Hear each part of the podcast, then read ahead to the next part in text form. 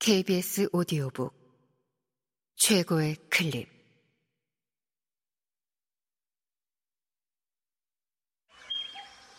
KBS 오디오북.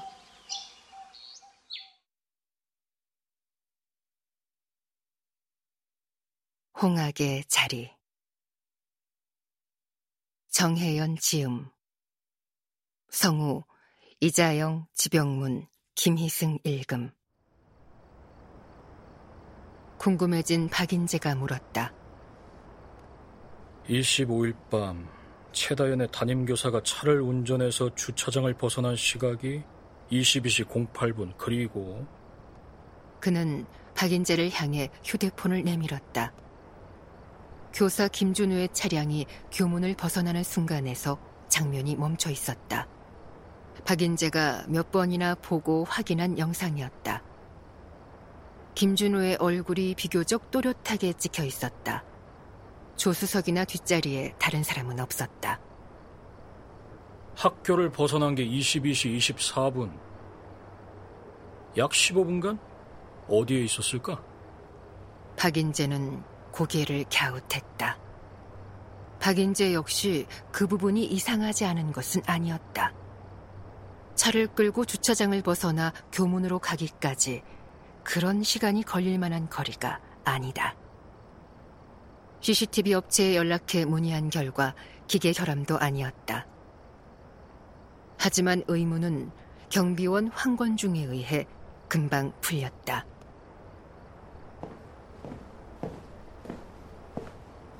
그날 교내의 순찰을 돌기 위해 본관 건물로 들어온 황건중은 3층에서 김준우 교사를 마주쳤다. 김준우는 퇴근하려는 중이었고 교문을 열어주겠다며 황건중이 나가려 하자 이왕 올라온 김에 순찰을 마무리 짓고 문을 열어줘도 된다고 했다. 황건중은 배려에 고마워하며 순찰을 마저 돌기 위해 4층으로 올라갔고 이때 김준우가 1층을 향해 내려가는 것을 똑똑히 보았다. 황건중이 순찰을 돌고 경비실로 돌아오고 나서 잠시 뒤 김준우가 차를 끌고 교문 쪽으로 왔다. 그는 본관 건물 옆에 차를 정차하고 황건중이 경비실로 돌아오기를 기다렸다고 했다. 본관 정문 CCTV에서 김준우가 황건중과 헤어져 나오는 장면, 그리고 순찰을 마친 황건중이 다시 나오는 장면이 남아 있었다. 둘중 다시 들어가는 등 수상한 낌새를 보이는 모습이나 다른 사람의 모습은 찍혀 있지 않았다. 그런 사정을 강치수에게도 보고했다. 그런데 다시금 그 시간 차를 마음에 걸려 하는 이유를 박인재는 이해할 수 없었다. 그 부분에 대해서는 경비원 아저씨가 진술했잖아요. 너 같으면 말이야. 늦게까지 남아 야근을 해서 피곤한데 문을 열어줄 사람이 자리를 비워서 기다려야 돼. 그럼 어디서 기다리겠어? 박인재가 눈을 깜빡였다. 잠시 생각하다 고개를 든 박인재의 얼굴에도 강치수와 같은 의혹의 빛이 서려 있었다. 교문 앞에서? 그렇지. 굳이 주차장에서 차를 끌고 와서 교문에서 멀리 떨어진 본관 건물 옆에서 기다릴 이유가 없어. 강치수가 문득 걸음을 멈추었다. 그는 정면을 응시하고 있었다. 그 시선이 향하는 곳을 박인재가 따라가 보았다. 곧장 박인재는 그가 무슨 말을 하고 싶어 하는지 알 수 있었다. 그가 멈춘 곳은 그날 밤 김준우가 차를 멈춰 세우고 경비가 오기를 기다렸다고 말한 건물 옆쪽이었다. 대각선 방향으로 경비실 건물이 위치해 있었다. 박인재가 미간을 찌푸렸다. 그 자리에서는 경비실 건물 옆에 있는 아름드리 나무에 가려 경비실 문이 보이지 않았다. 박인재는 고개를 돌려 본관 정문 쪽을 보았다. 본관 현관에서 학교 정문으로 나가기 위해서는 계단을 내려와 운동장을 가로지르거나 운동장 옆으로 나 있는 플라타너스 길을 걸어야 했다. 플라타너스는 학교 벽을 따라 심어져 있었으므로 어느 길로 걷든지 간에 이곳에서 보일 법했다. 그가 무슨 생각을 하고 있는지 간파했다는 듯 강치수가 말했다. 물론 경비 아저씨가 건물에서 나오는 걸 봤을 수도 있지. 근데 말이야, 경비실로 돌아간 잠시 뒤에 교사가 정문으로 차를 끌고 왔어. 사람이 차보다 빠를 수는 없어. 그렇다는 건 그 교사가 경비가 나오는 걸 보고도 한참이나 뒤에 정문으로 왔다는 거야. 박인재가 말했다. 선배, 혹시 그 교사를 의심하세요? 강치수가 그를 보았다. 최다현 학생 옆집 사람한테 그 선생님을 본 적이 없냐고 물으셨잖아요. 그리고 선생님이 학생을 찾으러 왔을 때 대문이 망가진 상태였냐고도 확인하셨고 그건 선생님이 열쇠가 있는 곳을 알았거나 열쇠를 갖고 있지는 않았을까 생각하신 거죠?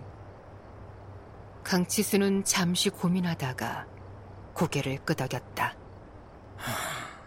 그날 진술이 자꾸 마음에 걸려.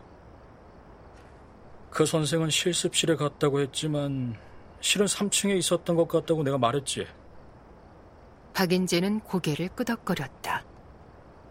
만약 김준우가 3층에 있었으면서 거짓말을 한 거라면 왜일까? 빈 교실에 갈 뚜렷한 이유는 없었다. 최다현은 택시를 타고 목적지를 학교로 말했어.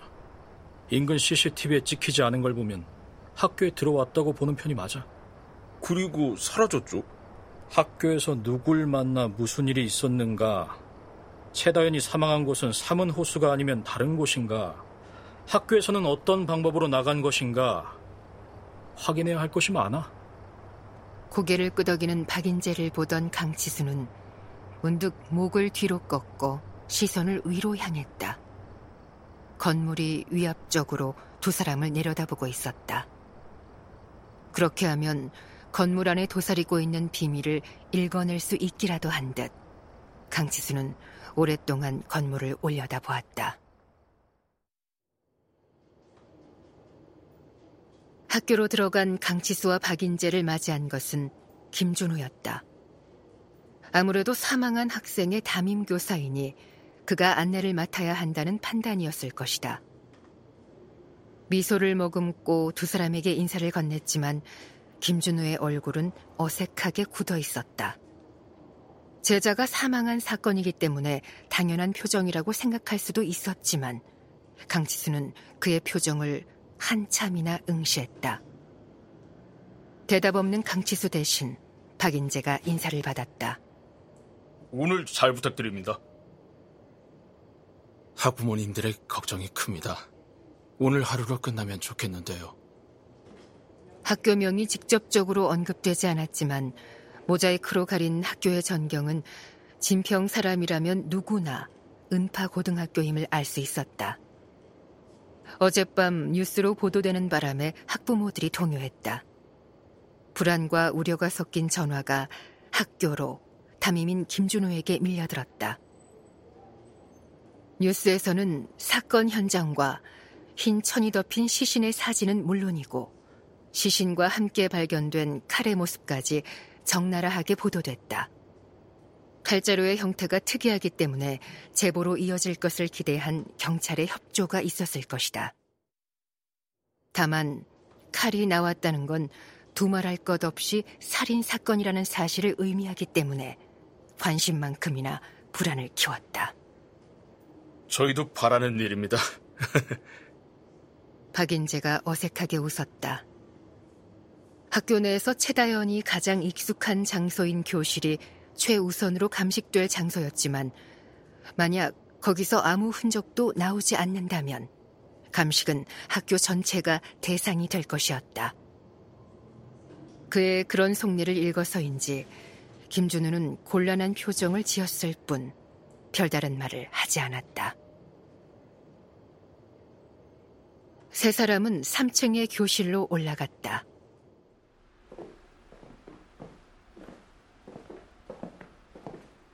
학교에서 이미 아이들을 귀가시킨 탓에 복도는 적막했다.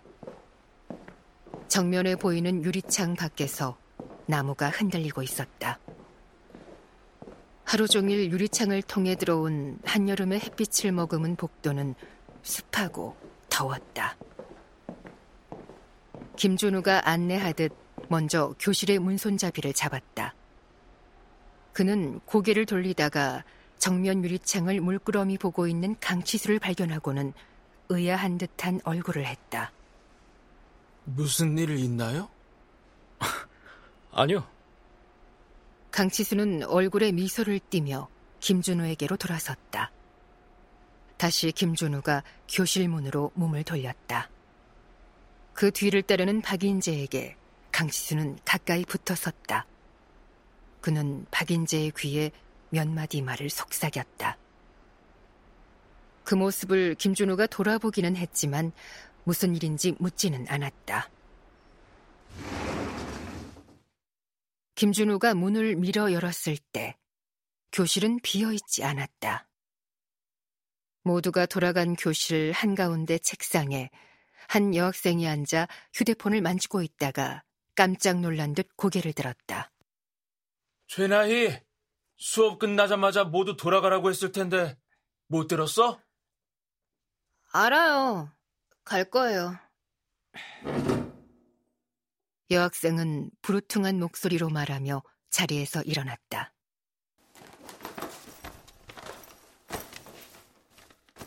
책상 위에 올려져 있던 필통과 지갑을 가방에 집어넣는 손길이 거칠었다.